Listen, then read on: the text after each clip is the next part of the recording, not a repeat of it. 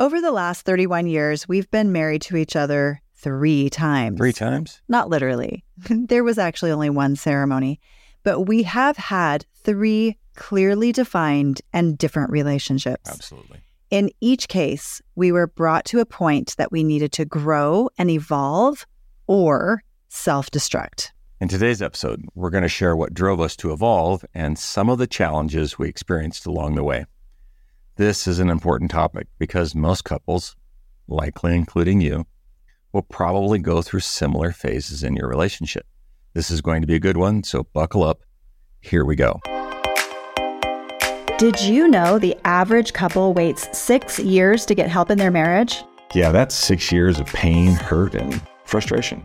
Hi there, I'm Sharla Snow. And I'm Robert Snow. And welcome to Master Your Marriage, where we believe that having an amazing marriage should never feel like hard work and shouldn't be a guessing game. This is the show for married couples who want to discover a scientifically proven approach to building a masterful marriage and have fun while doing it. So if that's you, you're in the right place. Let's dive in. Welcome to this week's episode. But before we begin today's episode, we just want to express our sincere thanks for you listening to our Master Your Marriage podcast and helping us grow. Please consider subscribing to the show if you haven't already. Just go ahead and hit the follow button inside the player that you're currently listening to.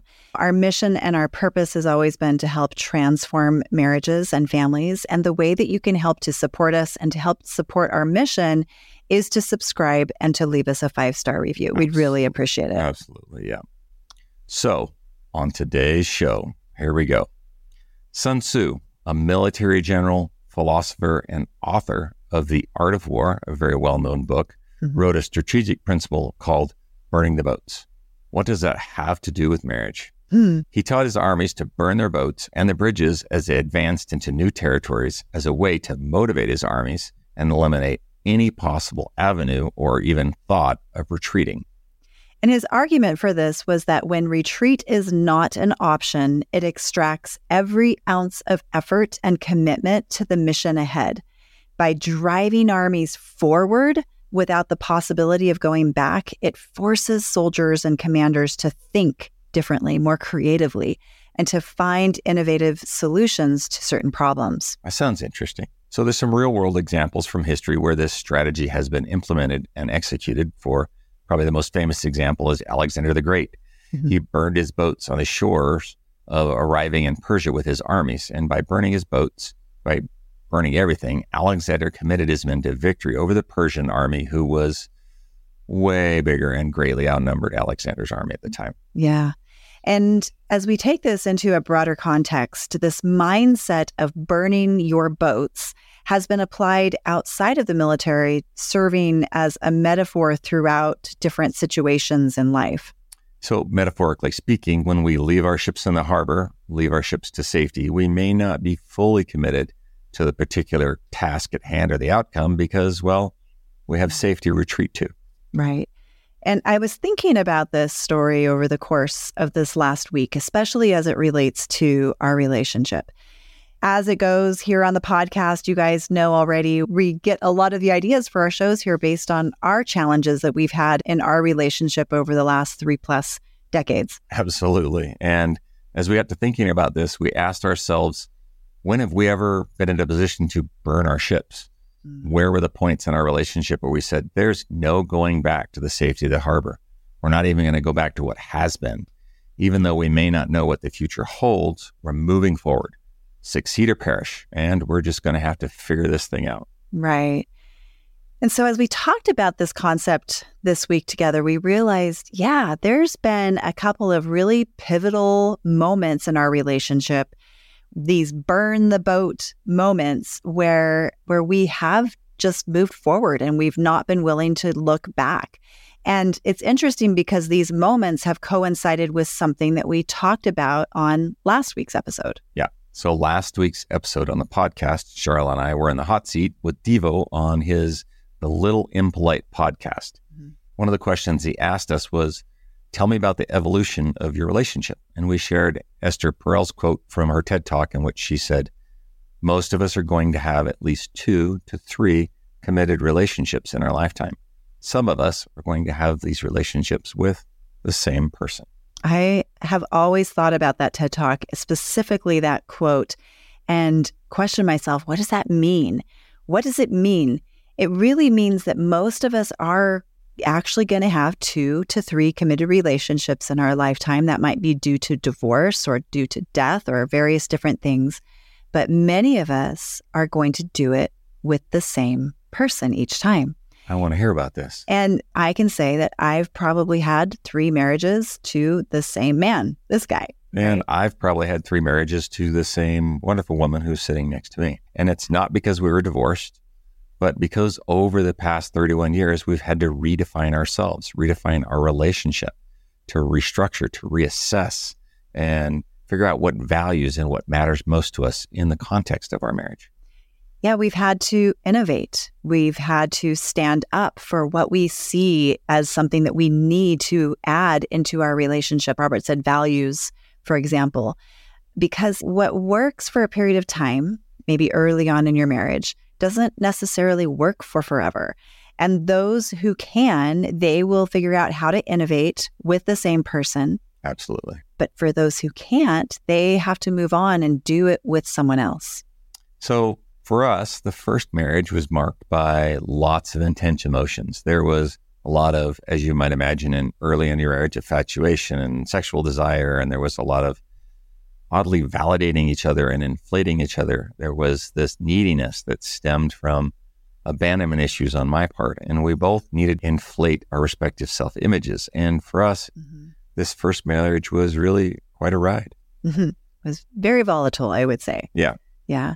And this was also when all the patterns that we witnessed growing up started to manifest. So there was some really high highs, there were really low lows. Low lows. We had blowups, we had fights, we had name calling. Mostly that was me doing that. Contempt, defensiveness. It was, like you said, it was quite the ride. It was quite the ride. And if I were to give our first marriage a name, I would say it's going to be the You're Never Going to Make It. And yeah. by all accounts, we probably shouldn't have. We had every predictor for divorce. We had contempt. We had criticism. We had defensiveness, explosive conflict, failure to repair, emotional flooding, emotional fusion, yeah, all we the had, things. We had all the things. Yeah.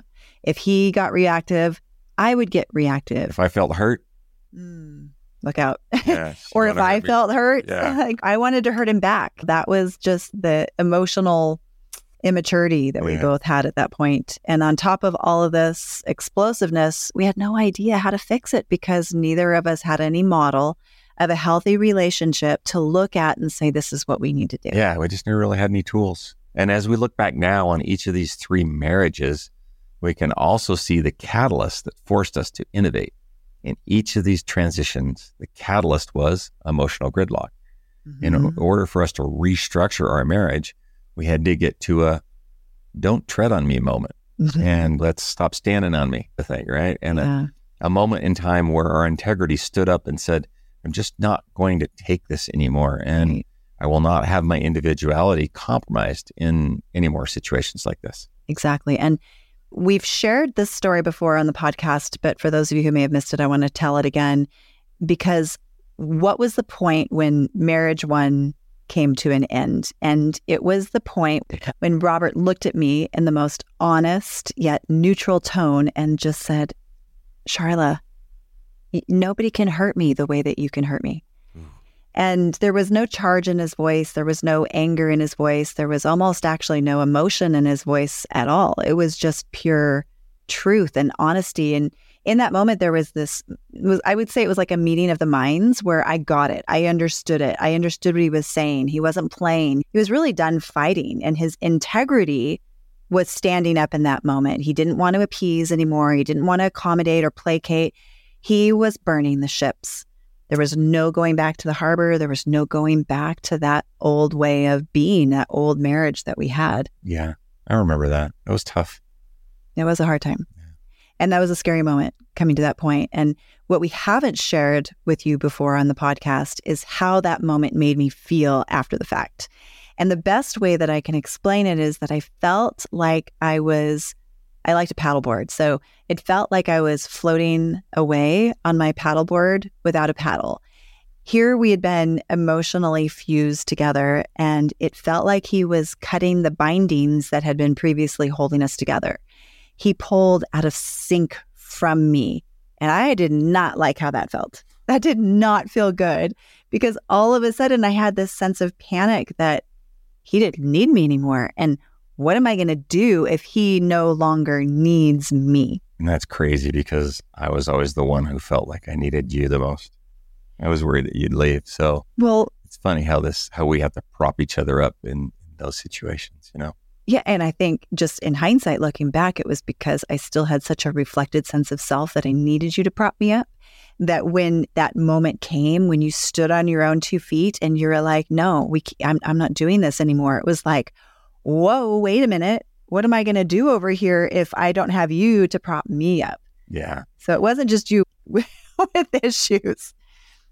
So there's this in- interesting phenomenon that happens when couples are in an unhealthy synchrony. Oftentimes they have to get out of sync in order to reestablish a better connection. Also, we like to call this a pattern interrupt. A pattern interrupt. Yeah. And so this is this idea of synchrony is really interesting because it's been shown with infants and their mothers and for a long time like over 70 years the idea of mother infant synchrony was a really dominant focus of child psychology. Researchers looked at how the mother responded to the baby's needs. So how the mother responded when the baby cried in hunger or when the baby was trying to get attention. And for a really long time it was believed that the greater the synchrony the better the attachment bonding would be for the baby. Respond to all of the baby's needs then. Uh-huh. But however, like more recently, right. over the last several decades, actually, studies have revealed something completely different. Yes. Researchers no longer considered this time out of sync as lost time or as a bad thing. They now believe that time out of sync is just as important as time in sync mm-hmm. because babies are wired from birth to cope with getting out of sync. In fact, babies deliberately break this synchronicity several times each minute. And they do this to regulate their own emotions, to regulate the heart rate, or even when they're overstimulated. During this time, the baby is out of sync or maybe even self soothing, right? They prepare for positive re engagement with their mother and or the caretaker at the time. So interesting, right? Because the same is also true with couples. And sometimes this getting out of sync is just as crucial as getting into sync. So, getting out of sync is what allows us to function more independently and break the patterns so that we can then establish a deeper, more emotionally intelligent connection with our partners. It can be an important way to stop the back and forth of screaming and shouting with all of the negative reverberations that come with those type of activities. Yeah. And let me tell you, just from my personal experience, when he made that comment to me and he said, Sharla, like you, you can't talk to me this way. That moment in time, let me tell you, I felt that enmeshment break when he stood up, when his integrity stood up. And what's so interesting to me still to this day is how he did it, you know, how he did it with integrity and honesty and truth there was like no malice in his words. There was no spewing of venom. There was no defensiveness. There was no four horsemen. It was just truth. And I think that's what made it such a powerful moment. And I think those are the moments of differentiation in couples where they stand on their own two feet, where they respect their own autonomy, where they're not willing to submit to tyranny, but they do it in a way that's just truthful. Yeah. Yeah. And I, I know I sound pretty noble with the way you explained it. I don't remember being that noble, but I do remember the feelings. And I don't know. I'm I'm grateful. Actually, those are uncomfortable moments, and they were. And we're going to talk about how they help you grow your relationship probably a little bit later. But as uncomfortable as that moment was, probably for both of us, I don't think we would have shifted into the next phase of our relationship without that experience. Mm-mm. I think for most of us, and I can speak for probably a lot of guys, we don't go into the next version of our relationship willingly or easily. I think we have to have these difficult moments so we can allow them to shape us, to meld us, and to change us into who we need to become. Maybe the refiner's fire. Right. No, I don't think we go into the next marriage willingly at all yeah. um, because it's scary. And so uh, that was the pivotal moment that that moved us out of marriage one. So that ended marriage one. Yep. And then marriage two emerged. On we go. And that's where we transitioned into a little bit more of this stable, family oriented phase where we had these shared responsibilities and shared goals, and we're growing businesses and raising children and doing all the activities for kids, all the soccer games, all the baseball games. Know, Yeah, it's kids, it's work, it's baseball, and but it's also the stage that the stage that moved us into more complacency that I don't think we saw coming because we put so much time and attention towards these other things. We just didn't make any room for us. And I Yeah. really wish, looking back, I wish we'd have spent that marriage number two. I wish I could have figured out a way to make us more important as well. But again, I think we had to go through that in order to recognize even what complacency was. Like, I don't think we could have grown or evolved or even known that unless we went through those challenges. yeah, I think right. so. Yeah. But that moment in time where we're we're building, putting our relationship in 17th place, probably at the that's place, what yeah. led to another pivotal moment that we had, and we shared the story too. But that's what led to that car ride The ominous car scene. the car scene, right? When I turned to Robert and I said, and I'm thinking at the moment, what a great wife I am. And I turn to him and I say, Can you remember a time? Can you remember an actual specific time when you felt deeply loved by me? And I'm sitting there counting all the ways that I'm such a great wife. And he just sits there in silence and doesn't say a word, like utter silence. What felt like hours on my part was maybe a minute or two. I don't know. Maybe. Maybe it was only seconds, but eventually, I was hoping it was a rhetorical question. eventually, though, after the silence, once again, truthfully and honestly and calmly and without malice, his integrity stood up again. And he spoke just honestly and he said, No, I, I can't remember a time. And that was truth because he didn't feel loved at that moment. He felt very disconnected. He felt like he was in 17th place. And that's because he was. And so, again, once again, we had this pivotal moment in our relationship. And we got to get to another place of realization that we needed to once again innovate, either move forward or perish. And we had to and we had to get out of sync so that we could find our way back to each other once again. that same concept of getting out of sync. Again, really interesting how that plays out because that actually turns out to be a really important part of this transition, I think. Yeah, yeah. You And get back into sync and find each other's values. Yeah. Yeah. So- about that. So once again, here we are at this pivotal moment. And once again, I'm feeling like, what the heck is going on? I'm feeling so discombobulated and terrified. And I, why does he not need me? You know, that all those feelings come back of he no longer needs me. And I felt like I was back on that paddleboard again, floating down the river and feeling totally lost. Yeah, and I know what it's like to have that feeling at times too. And so here's something else I think that's super important about these moments. They happen to all of us at some point, and they're mm-hmm. scary. They can be pretty scary. Yeah. And you feel like you're going into some really unknown territory. And that can be for most people fairly terrifying. Right. But in these moments, when there's no retreat to the safety, there's no retreating to the way things used to be, and we only have one choice, and that is to move forward into the unknown. That can cause a lot of fear and anxiety, but we must be able to tolerate that for the sake of our relationship so that we can grow and evolve together and also independently as individuals. Yeah. And I think this is so important this idea of moving forward because we can't move backwards, but moving forward, there's so much uncertainty in this place of moving forward. And we don't know for certain that we're moving into a place of safety and security. And one of the things I've noticed in working with clients is that they've gone through a big struggle in their relationship and they come for help. And there's been some kind of trust that's been broken in their relationship. That's a hard one. And one of the most common things that people are at that point are saying is, I don't know if I can really trust you again. I don't know if you can create emotional safety for me. I don't know if we can have trust. I don't know if we can have commitment. I don't know if I can step forward into that unknown. And they want to have safety and security before they take the step. But it doesn't work that way. We don't always have safety and security first. Sometimes we have to take that step first. Leap of faith. Yeah. We have to take the leap of faith first. And if humans didn't have the ability to do that, we would have ceased to exist a long time ago. If we were only waiting for safety and security first before we could move forward, we would not even be here. So we have to move forward into unknown territory in order to find safety and security. Yeah, it's that stepping into the unknown. Leap, the leap of faith. It's like that leap of faith you Right. took when you first married your partner. And and again into seg marriage number two, and again into Yeah. marriage number three. You don't even know what that is really going to look like because you haven't evolved it yet. Yeah.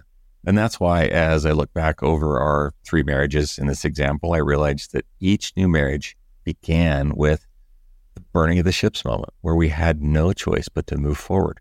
Certainly, each of these moments were scary and confusing and a lot of emotions. And we had no guarantees that going forward would really even provide us the future that we wanted. Mm-hmm. But we knew that we had to grow and that we needed to re- evolve in order to build our relationship. Yeah. So now here we are, marriage number three. What's that Marriage like three, for us now? Pretty great. Yeah. Pretty great so Pretty far. good.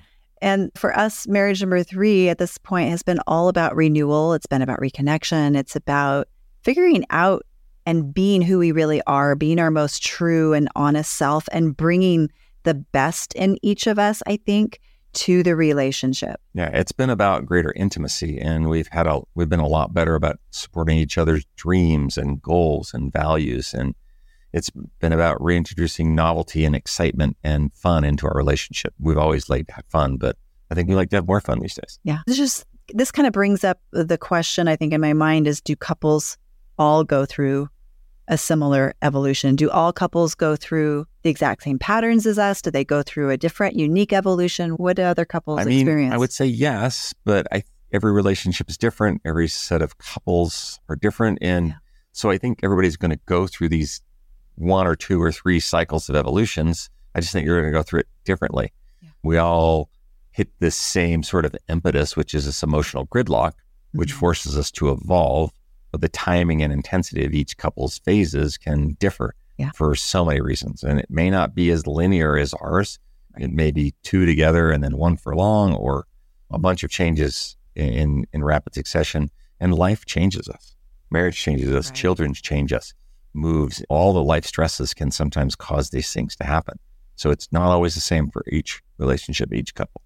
But what is important and equally the same, I would say, for everyone is that what's important is to have a mindset where it's the refiner's fire, we're willing to grow, and it's best to be adaptable to whatever is going to come.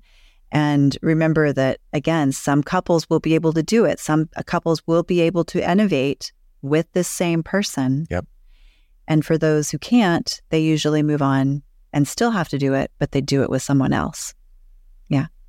And I think the other mindset there is that if you can tolerate the discomfort of growth that it takes, then why not do it together? Absolutely. Because one day you're going to realize the incredible richness and meaning that you've created in your life together and the happiness that you found. Because sometimes going through struggles, it does make you stronger together. They suck while you're there, though.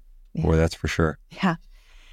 I think this is a really cool episode, and I think it's going to be fun to chat about it with all of you guys, maybe over on social media this week. I think what we'll do is continue this discussion there because I really do want to hear about your relationships.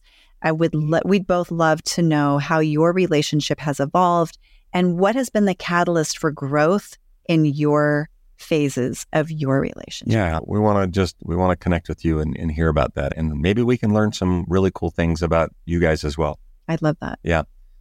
As always, be kind to each other, take care of each other, put each other first. It's the small and simple things every day that create strong relationships. Until next time. Thank you for listening to Master Your Marriage. If you have a topic you'd like us to cover, then we want to hear from you.